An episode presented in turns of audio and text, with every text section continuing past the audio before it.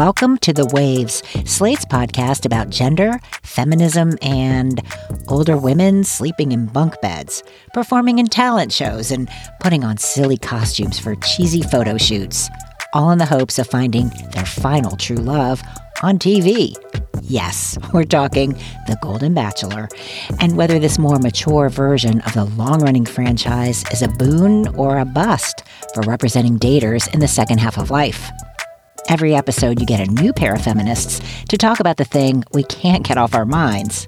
And today, you've got me, Laura Stassi. I'm the host of the podcast Dating While Gray. I'm also co host of Slate's Golden Bachelor Recap podcast. I'll be joined soon by Vulture staff writer Kathryn Van Arendonk. I remember when I first heard The Bachelor was planning a grown up spinoff. It was in February of 2020. The producers put out a casting call looking for, quote, active and outgoing single men and women aged 65 and up for a new, exciting dating show. I was only 59 then, too young to apply, but I was intrigued and also skeptical. When that casting notice came out, I was launching the first season of Dating While Gray. At that point, I'd spent two years talking to people 50 and older about how they were finding a new romantic partner for the later years of life. I'm Laura Stassi for many of us who are looking for romance again after a long time off the market, there's a new wrinkle, so to speak. I haven't had a serious relationship since my son was born. I find it pretty hard to date, you know? Um, I say that I just really need a boyfriend between 9 p.m. and 11 p.m. only. we also talked about the myriad issues older couples face to keep the relationship strong and fulfilling. And I was on the dating market myself after a gray divorce. So I know personally and professionally that of course it's possible to fall madly in love at any age and to get overly emotional and sometimes do crazy things.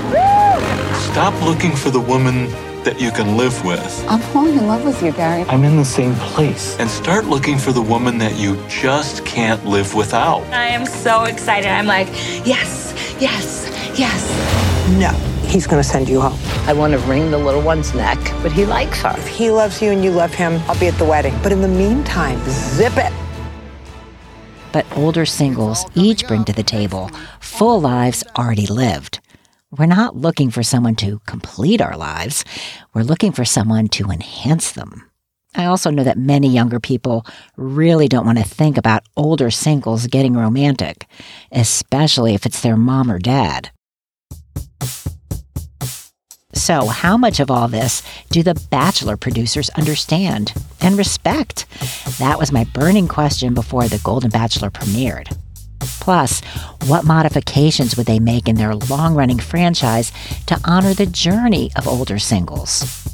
Three episodes in, I have noticed some changes, but I've also noticed that some Bachelor traditions are stubbornly being held onto and I'm wondering if they serve either the viewers or the Golden Bachelor cast members. We're going to take a quick break, but when we get back, I'll be joined by Kathryn Van Arendonk, and we'll be talking about that. Kathryn's a staff writer at Vulture, and she wrote a piece headlined, Why Did the Golden Bachelor Have to Be Like This? Stay with us.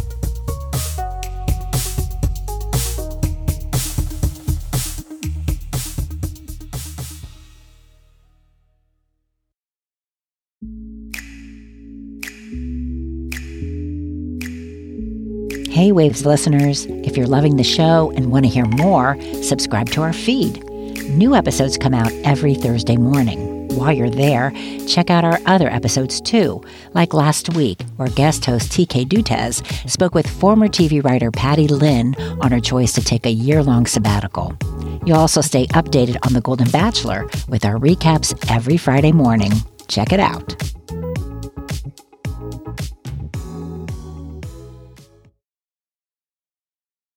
Welcome back to the Waves. I'm Laura Stassi, and I'm joined now by Kathryn Van Arendonk, a staff writer at Vulture. Kathryn, welcome.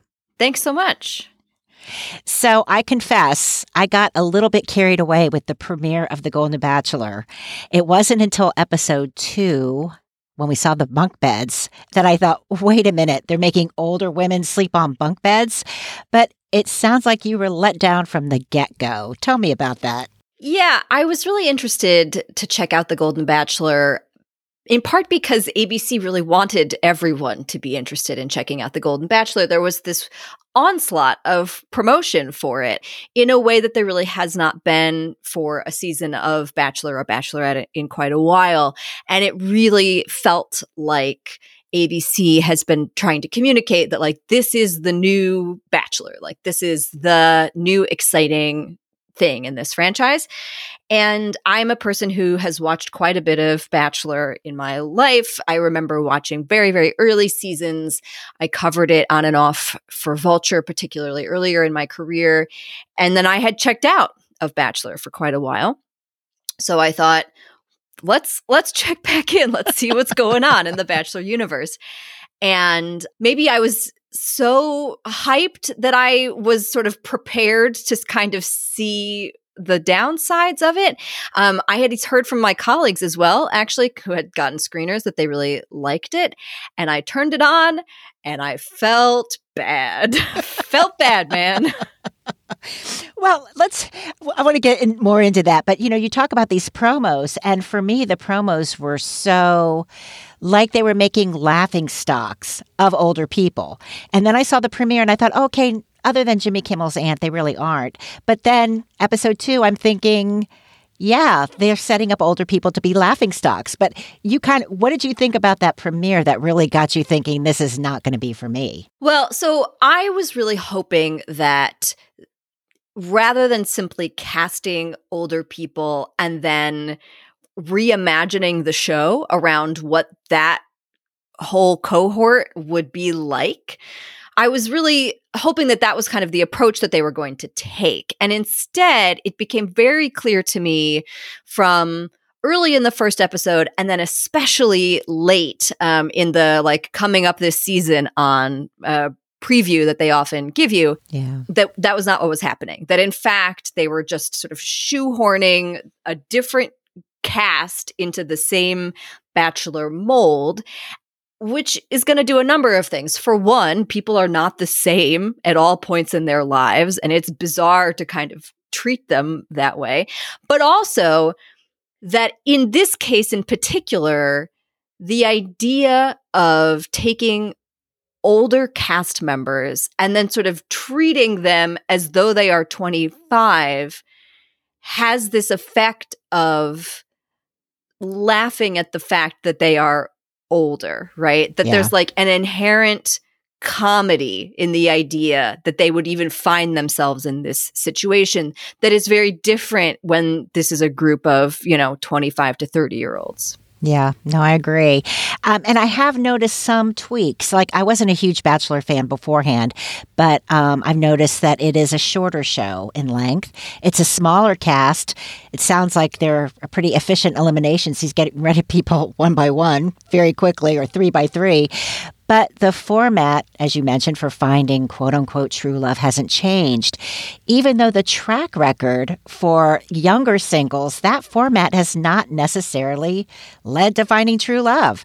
So, what format changes would you have liked to have seen, at least with this older crowd? I mean, there are a number of things. Some of them are format, and some of them are more overall approach. So, for instance, it is bizarre to me that they have to live in the bachelor mansion. Like, that is absolutely strange. I understand that for this franchise, there's like a cachet to that place. We see the what it looks like, you know, the weird fake stucco Olive Garden Buca di Beppo kind of uh, approach, and we say like, they've hosed down the driveway again. Let's go. It's bachelor time and I I get that, but I I think they probably could have just with a completely different visual approach, a new place, people having their own bedrooms, like all of these yeah. things, I think would have helped create an impression that everyone was there for dignified reasons.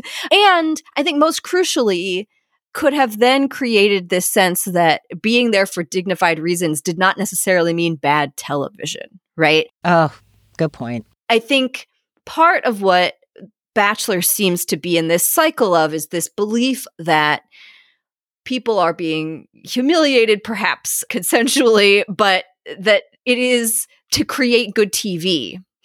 And there does not seem to be this willingness to reconsider the fact that people could actually be interesting and worth caring about and also be humans and who don't need to participate in say bizarre talent shows on a moment's notice that make them feel terrible you know Yeah, exactly. But at the same time, you talked a little bit about the cast. Not to be shallow, but I have read a lot of criticism on social media about their looks. And a lot of that criticism is coming from older women saying, okay, th- these women are outliers. And then I read something about Golden Bachelor Gary. Oh, he's too good looking. He's not a grandpa. And so it strikes me, I would like to think these people are not outliers. I'm an older dater. These people don't stand out as particularly unusual to me, except for they're all in the same house at the same time.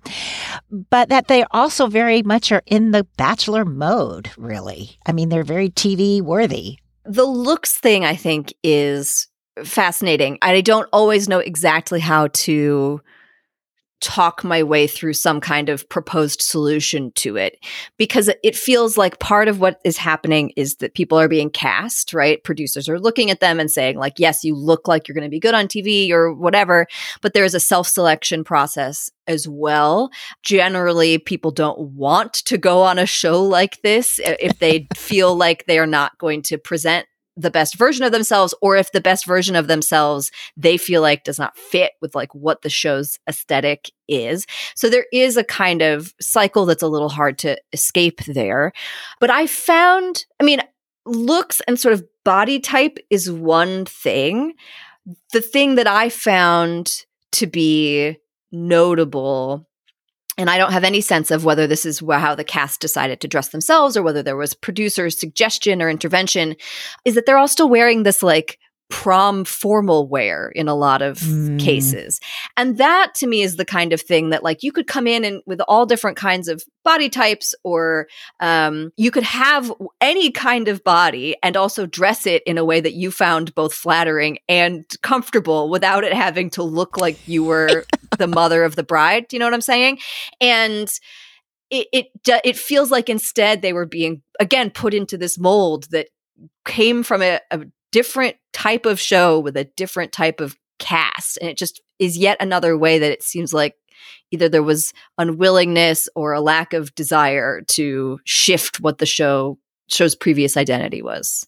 Yeah, and even some of the first dates are so so fairy tale. I'm still waiting. Now again, we've only seen what 3 episodes. So we really don't know exactly what they're going to be getting into, but there are it felt to me like with the younger viewers, they don't really have a whole lot to talk about only because they really haven't lived that much of a life. You can talk about your future, you know, where you want to live, how many kids you want to have, but these contestants all have so much that they could be talking about, and at the same time we're not seeing any of that or very very little of that. This is yet another thing that is very hard to know how that thing is being created. Is that because they're being given talking points from the producers who say, all right, you're going on a date with so and so, sit down, talk about these two things? Is that because they did talk about other things and then those were edited out? Is that because they didn't talk about other we, we have no we have no idea what's going on here. And because Bachelor is sort of notoriously secretive also in the way that it creates these shows nobody is allowed to go watch them make it. Nobody's like giving uh, open interviews about how their production goes. It is very hard to understand and so all you can do is just look at the result and say like all i see are these two people sitting in a diner booth watching Yeah. somebody perform don't stop believing and then being told that they now have a very deep connection Yeah. Or, and Gary keeps preaching, you know, it's never too late. It's never too late. And I'm like, Gary, you haven't found it yet. What makes you the expert on finding love? And that's when I start to think, okay, this is pretty scripted. Yeah, I, I, mean, I get like I don't know. I, I truly don't. I truly don't know whether this is where he is and like this is a thing he is telling himself to like convince himself whether this is because he doesn't have words that are sort of readily in his head and so the producer is prompting him. There's no way to really fully understand exactly without watching the raw footage which is would always be so fascinating to be able to have. And so what we have is this very surface level production that is insisting that what we actually have is something very deep in their cores and it's really hard to get past the the cognitive dissonance of those two things yeah is it like that with the bachelor as well do you think that they just felt like they didn't need I, I don't know i'm trying to get behind the minds of the producers do you feel like they are just I don't know if you had to describe them. Are they lazy? Are they clueless? Are they sadistic? I mean, what is no. the no, no, absolutely not. They are making TV on a model that has been successful. They have a specific format that they are working within that includes both what the people need to do in order to sort of get to the end of the show, but it also includes the way that they know the show will be edited so that they know people need to say full sentences that they can use as little bites to get people into the beginning and end of a scene. They know that they're going to have to create these promo reels at the end of every episode. And so they want to be able to clip those together. They know that they work within commercial breaks. And so there'll be a break and you come back and then you need somebody to say like, I've always wanted to go on a date with a thing. And so, like, yes, there is a lot of sculpting that has to happen to mm-hmm. the way a regular person speaks in order to create these nice little packaged segments.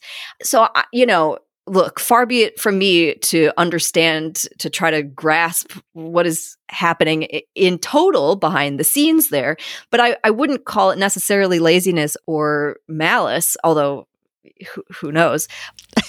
I suspect sometimes. we all suspect sometimes, but but it is very much just working into into a, a pattern that they understand, and once that pattern is in place, it's so much harder to then say like, let's break it, let's do something else.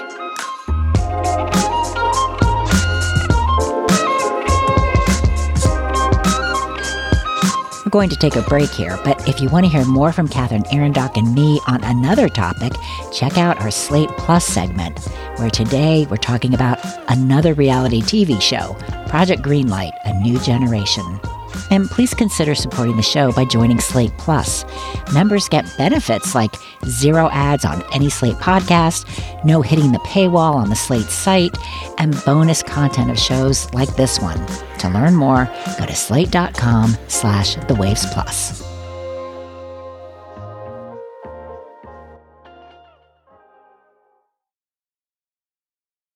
Welcome back to The Waves. I'm Laura Stassi, host of the podcast Dating While Gray, and I'm with Kathryn Van Arendonk, TV critic for Vulture. And Kathryn, we've been talking about the Bachelor franchise's need to stick to a traditional framework, even when they make a new series with older contestants.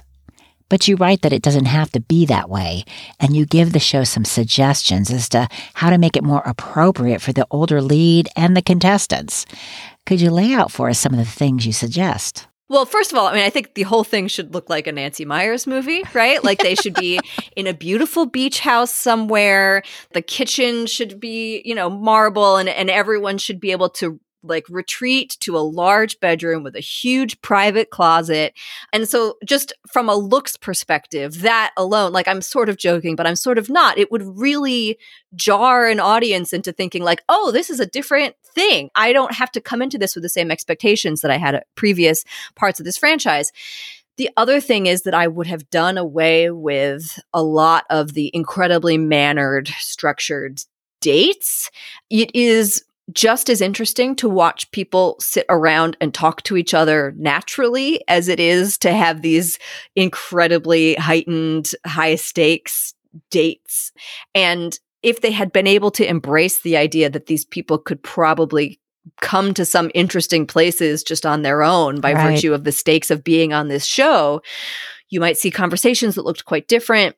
The most gruesome part of this show, actually, to me, in the very first episode, is when the host, Jesse Palmer, is doing the rose ceremony And they've clearly kept them up so late that it is now broad daylight again. And he has to say, it is the final rose this morning. And I don't know whether usually they film at a different time of year or something, some schedule shifted. Usually they say it's the final rose tonight. But the fact that he had to say final rose oh. this morning because it's so bright outside, my whole brain just said, like, what are we doing here, guys? Like, this is a nightmare. Let these people go to bed. Oh, I didn't even catch that. It will be better TV. Yeah. Yeah, I saw that Golden Bachelor Gary was toasting with orange juice. And I thought, oh, he doesn't drink. I didn't think, oh, it's breakfast time. no, they've been torturing these people with sleep deprivation, I think, or they all went to bed and woke them up again. Regardless, some kind of TV thing happened. And yeah. it, it really makes it hard to buy into the sincerity of their emotions when you're just watching the falseness of this TV production the entire time. Mm. Well, I know that as an older dater and I host a podcast, Dating While Gray, I know that there are so many good conversations to be had, even if it's nothing more than I have a full life in New Jersey. Golden Bachelor Gary, you're in Indiana. Have you thought about if we were to actually feel a connection? How are we going to maneuver this? Are you expecting me to you know, give up everything I've built and move to be with you? Or do you want to come live with me because this house reminds you so much of your dearly departed wife? I, and I think it's interesting that you picked up on kind of shallow conversations that are just part of the normal Bachelor franchise. So, do you think they get any kind of input on what they want to talk to these people about? Or do you think it basically it's still a gut level, hey, are you attracted to this person? And then just have kind of a TV conversation? I honestly do not know. I think so later in previous sort of standard issue bachelor seasons, there have been conversations that go on for a lot longer and that tend to be more detailed and tend to get a lot more specific about who these people are and what they want. Those conversations tend to be that we see those conversations tend to be about drama that is happening between lots of people. They tend to be about you know she said this to me and i felt that way. And as a result we are now in this awkward situation and i think that you're not treating me well those kinds of things but this is not to say that they are not having equally long, thoughtful conversations about exactly that issue. That's an issue, actually, uh, where should we live, that has come up in Bachelor seasons in the past, but it has a very different weight when they are 23 than when they're much older and they have these lives that they have developed versus this life that they are in the process of creating, right? And it would be great to have a show that could really embrace the difference between how those two conversations feel at different stages of your life. I don't know that I trust The Bachelor to do that, but it doesn't mean that those conversations aren't happening. It means for the most part that that they are not sort of embraced as part of the show which is a shame because I did read somewhere. I was a little disappointed about the talent show in that they didn't show everybody's talent. And they've set two contestants in particular, Kathy and Theresa, to be such rivals. But then they didn't show us Theresa's talent. And I'm thinking, okay, that's kind of information I would like to have. So, and then apparently I read somewhere that she did, she sang a song and, you know, did a pom pom routine for Gary. but so yeah, it's like why? Okay, they could have made the show a little bit longer. I would have stuck around to watch that pom pom routine. but overall, what about the behavior of Golden Bachelor Gary? He's not using the D word. He's saying how, you know, you're no longer married. And apparently, in previous Bachelor iterations, you're not allowed to use the word process. You're supposed to use journey. so it does make me wonder if he is sort of bought into this very traditional notion of courtship. Hmm.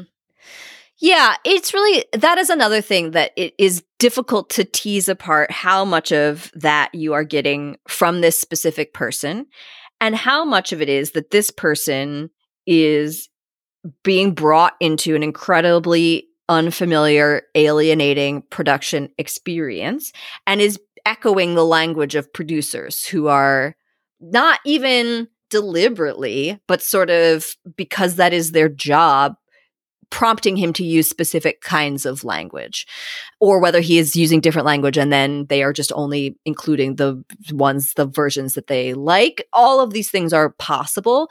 What i will say is like when you go on the bachelor you are accepting the format that the show has created which includes we're going to be engaged or married by the end of this right? Which includes heterosexuality as like the the dominant and sort of sole norm which includes monogamy which include you know all of these extremely traditional ideas about human relationships. And this is yet another way that it is a cycle of both production pressure and self-selection. There is a producer pressure to sort of get everyone into line that does like these are the goals these are the ends these are the stakes and it is improbable that particularly the lead of the show would be there if those were not goals or stakes that he was not invested in in some way yeah, that's a shame. I mean, it really, I feel, if, in many ways, this feels to me like a missed opportunity for older adult dating representation. Absolutely. There is a missed sort of a missed opportunity for representation of all kinds of dating experiences. That is less the case than it was 5, 10, 15 years ago. We have shows now with a lot more queer dating with a lot more, you know, all sorts of different, even like standard issue reality shows are starting to cast people who are like in their 30s and like, wow, it's, you know, it's a whole different world out there. And, and so like th- this is shifting, but you're 100% right that like, believe it or not, these things, these part of our life does not stop when you turn 35. And television has been remiss in including and like understanding the the fascination of that for older people not just in dating but like throughout a lot of different like fiction and all kinds of unscripted shows as much as i am frustrated by the golden bachelor i do want it to be successful oh. because i oh. think its success could communicate that to a broader body of executives who buy tv shows yeah. But at the same time, we have shows like Naked Attraction. Have you heard of this show? I have, yes. Welcome to Naked Attraction, the dating show that likes to let it all hang out. Can picking a partner based solely on natural beauty help you find the one? Bring it on. When we're entirely unfiltered, what do men and women really find attractive? We are going to reveal them to you bit by bit. Are you ready for this? So, you know, it's an outrageous concept. I use the word loosely, but basically, one person is choosing among six, whittling them down based on their attraction to their naked body. And they show them from the toes up, you know, one by one. But it struck me watching this that even then, the outcome is who do you want to go on one date with? Based on this, not who you're going to marry or profess to love forever. And they have had older people I'm Leanne, I'm 54, I live in Folkestone, and as you can tell, I'm an Aussie. I enjoyed a successful career as a dentist in Australia. I was married for 25 years, I divorced six years ago, and in the last five years, I've retired. Since being divorced, it's like I've discovered my sexuality and become a little bit more sexual. I've also found out that I quite like being naked. So, I don't know. I guess I wonder why The Bachelor itself seems to be holding on to this very traditional way of how even older people should couple up.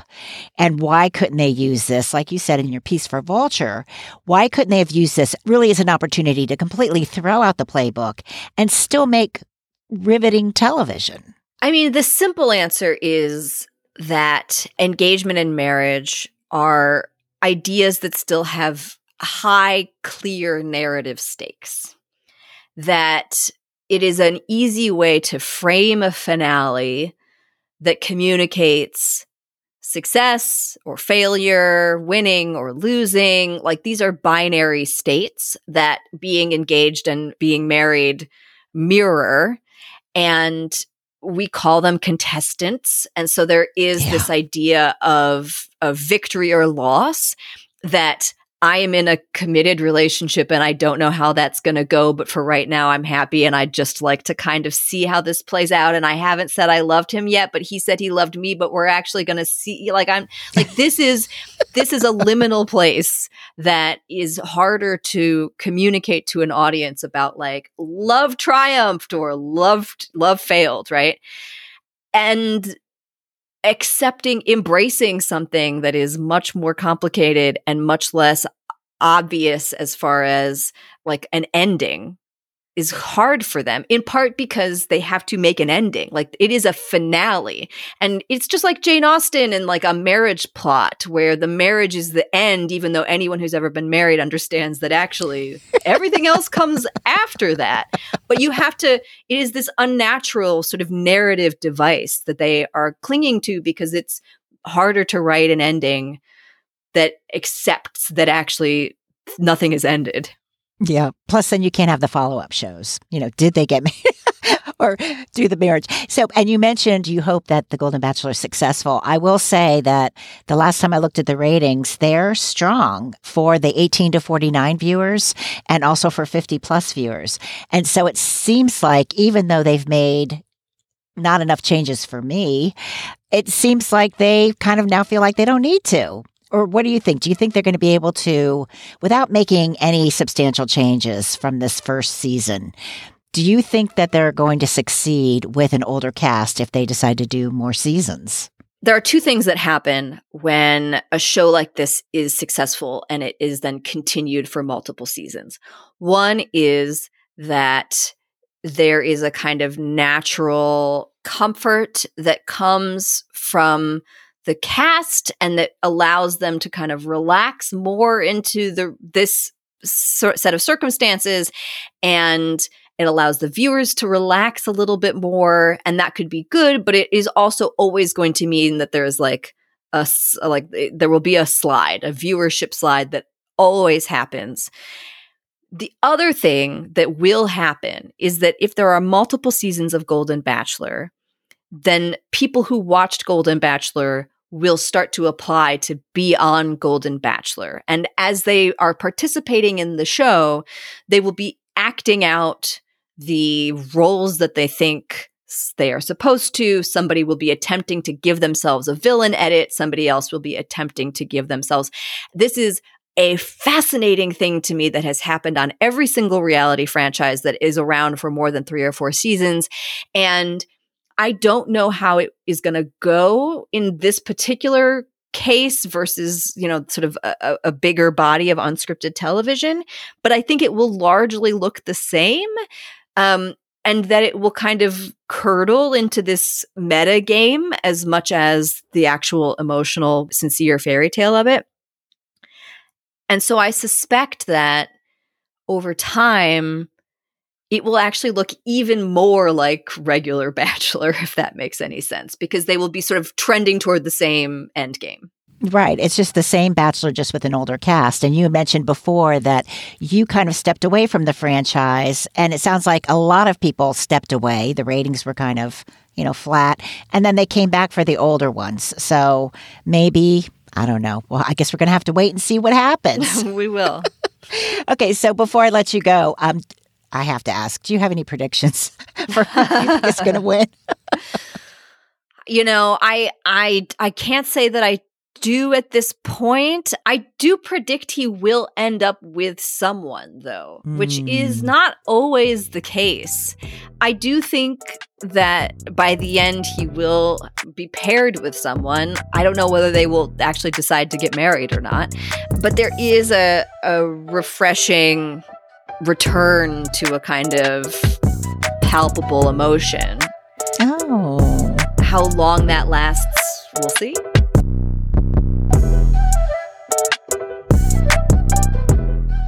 Thank you so much. I appreciate your time.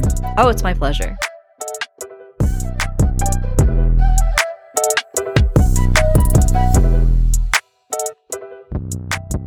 That's our show this week. This episode of The Waves was produced by Vic Whitley Berry. Daisy Rosario is senior supervising producer. Alicia Montgomery is Vice President of Audio. We'd love to hear from you. Email us, thewaves at slate.com. The Waves will be back next week. Different host, different topic, same time and place.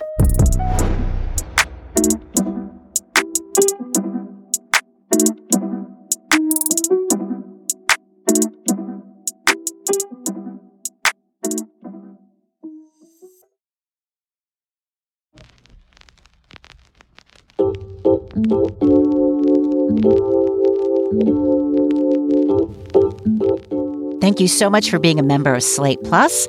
And since you're a member, you get this weekly segment. Today, Vulture staff writer Kathryn Van Arendonk and I are going to talk about a reality show that involves hookups of the professional kind. We are bringing back Project Greenlights. Go. Do you think we're going to do it justice? I think so, yeah. Yeah. Mm. Especially, I mean, based off of. Day one, you're very confident. Project Greenlight is a documentary about what it takes to be a filmmaker. Action! It's Project Greenlight, a new generation. Kathryn, welcome to the show. Thank you. So, for the uninitiated, tell us what Project Greenlight is about. And it's a is it a reboot or a revival? What a good question. Uh, I'm not actually sure in this particular case. It's a little of both. That was just some of our Slate Plus segment. If you want to hear the whole thing, go to slate.com slash the waves plus to become a Slate Plus member today. Slate.com slash the waves plus.